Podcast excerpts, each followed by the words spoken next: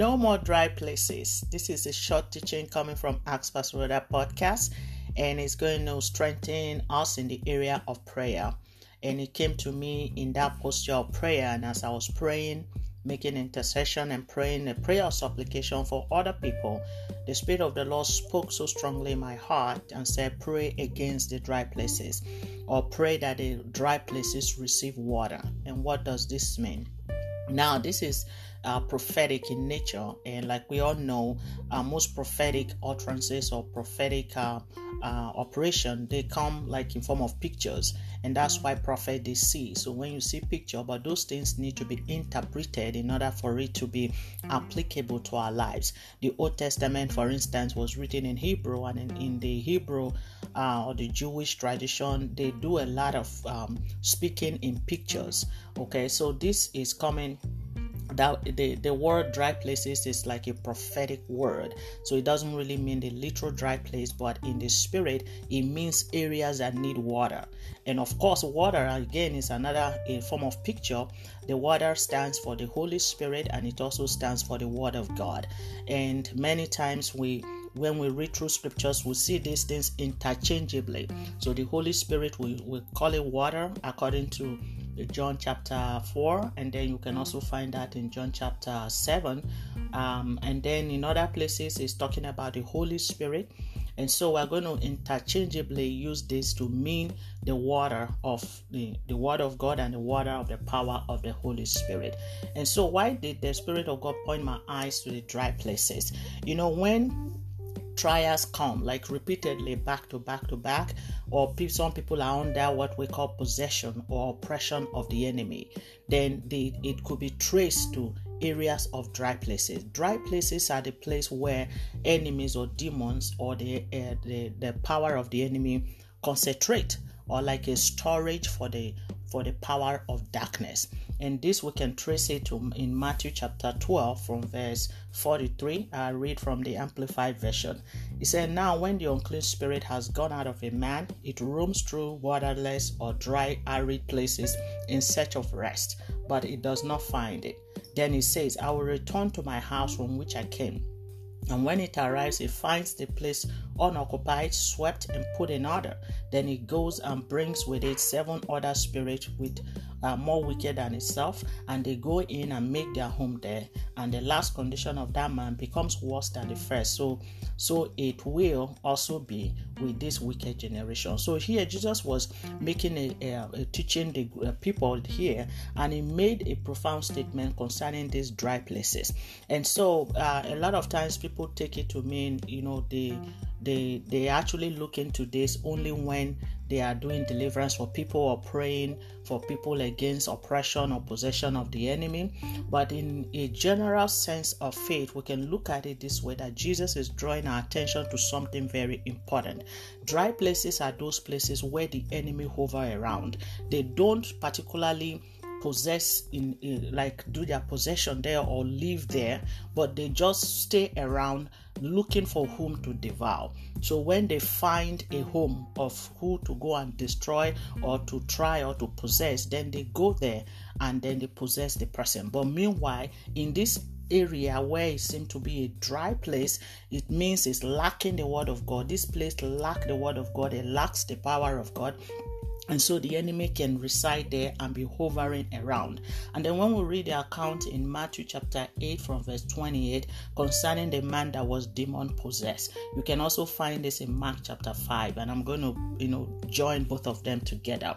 So in the account in Mark chapter 5, Jesus Christ uh, got to that man, and the Bible says that he commanded the the he, he wanted to cast out the demon from the demonic uh, possessed man, and he pleaded with Jesus, say, please don't cast away, allow us to go into the swine instead. And the same thing happened in that Matthew chapter 8. Then so Jesus Christ just said, Go. He permitted them and he said, Go. So when he said go, then these demons in Mark 5, uh, chapter 5, it actually specified the number that the demons were because he asked the man, What is your name? And he said, Legion. Legion meaning many. And the Bible further um, illustrated that there were about 2,000 demons in that man. So you see, it's a storage place. It's like that madman there was carrying the demon that was so responsible for even the whole city, because the deliverance that Jesus brought to this man was not just to him, but he wanted to deliver a whole city. And when you read further again, you discover that the city connected to this environment was about like 10 cities. So the demons and the, the power of darkness that was been troubling these people has been coming from this man, as it were, that was housing these demons. So Jesus wanted to do a deliverance, not just for him, but for a whole city. And Jesus, of course, his word his life and his power. So when he said to the demon uh, and said, Go, the demon ran into the swine and the swine ran into the ocean. The ocean here or the sea can also signify the power of God. So the there is water here, abundant of water, abundance, abundant of the power of God. And when demons are cast into this environment, they don't survive. So the ocean here standing for the water of the word of God and the power of the Holy Spirit. So when Jesus spoke, of course, the swine and every creature listens to the voice of Jesus and they, they go in that direction. So Jesus' intention was to deliver, to set free, and he, whom that the Son of Man set free is free indeed. So Jesus don't do half and half deliverance. He does a perfect job. So as soon as he spoke to this swine, the, to the demon, they went entered the swine and then ran madly into the ocean and they were were drowned, and the man was set free, and the whole city marveled. And when you read down again, you discover the man wanted to follow Jesus. Jesus said, No, this deliverance is for your own people. So go back and let them see you and let them see the power of God that has been at work. And the, the revival started in that whole city. So, what am I trying to bring out here? I'm trying to say that many times we are praying for a situation, and many times it's not working, or as soon as that thing is over, another thing is coming then there might be dry places around that needs to be watered. And as the word of God, like he said in Habakkuk, that in the glory of the knowledge of, of the Lord will cover the whole earth as the water covered the sea. That also signifies that the power of God, the Spirit of God, even in these last days, is, a, is the only solution to the dark world, to the darkness around, to the operations of the devil. So, the more we speak the word of God and the more we pray in our spirit, the more water we generate. And this you can also see in Ezekiel chapter 47, talking about the water that was flowing from from the temple, and today we are the temple of the Spirit of God, and the water of life flows from us. John 4 says, For out of uh, John 7 says, Out of the our belly shall flow rivers of living water.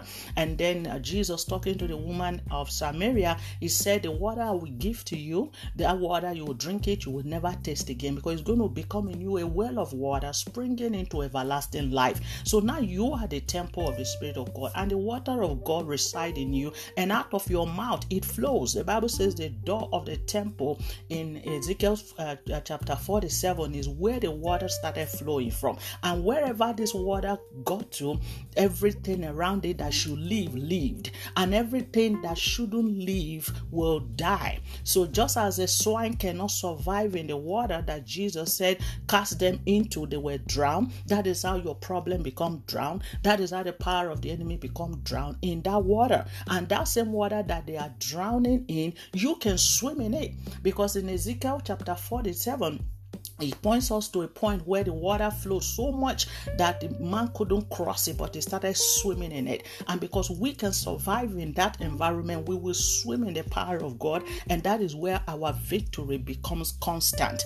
And also talking about when Jesus Christ was speaking to the disciples, when he says, Increase our faith, and in, in Luke chapter 17, he said, If you have faith like a mustard seed, you can say to this mulberry tree, Be plucked out from here and be cast into the sea. The sea again meaning you know the power of God. So the tree cannot survive in the ocean. So when you speak the word of God, He addresses that situation, plucks it out, and put it in the power of God, and put it because of the word of God that you have released by your spoken word. So today, let us know that as we pray, as we pray in your spirit, you are generating power, as it were, water is flowing out of your belly. So it is very important for believers believers to pray in their spirit and alongside to continue to confess the word of God. So I've brought out and I, I made a list of a little confession that we can make on daily basis. And I, I can advise you to, to do the same. Write out some scriptures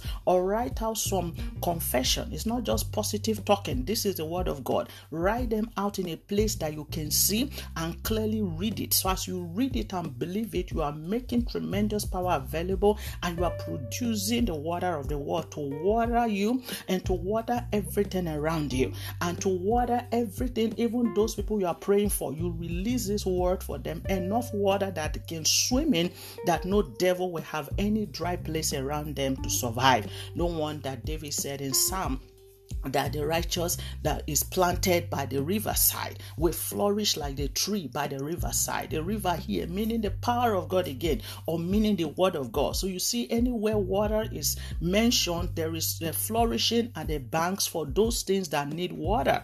Eh, okay, and those things that don't need water to survive, or those things that can are not supposed to live in water, they die away. And these are the powers of, of the enemy. They can't survive in the power of God and the presence of the word of God so they die away. So today, release more water, make power available as you speak more. Just speak the word of God, believe it and speak it, and water will be available. And that water, by the washing of the water by the word, the Bible says in Ephesians 5, we are clean. You will continually be clean. There will be no dryness, there will be no pollution around you, and the devil will have no hold anymore on you. So I pray you have a constant, uh, victorious life. That victory that Jesus has given you, you continue to live in it. Jesus Christ came to set us free, and we are free indeed. That whole city was set free, and they will start prospering without even knowing that their, uh, their, their problem has been that devil that the enemy has been harboring in that dry, arid place.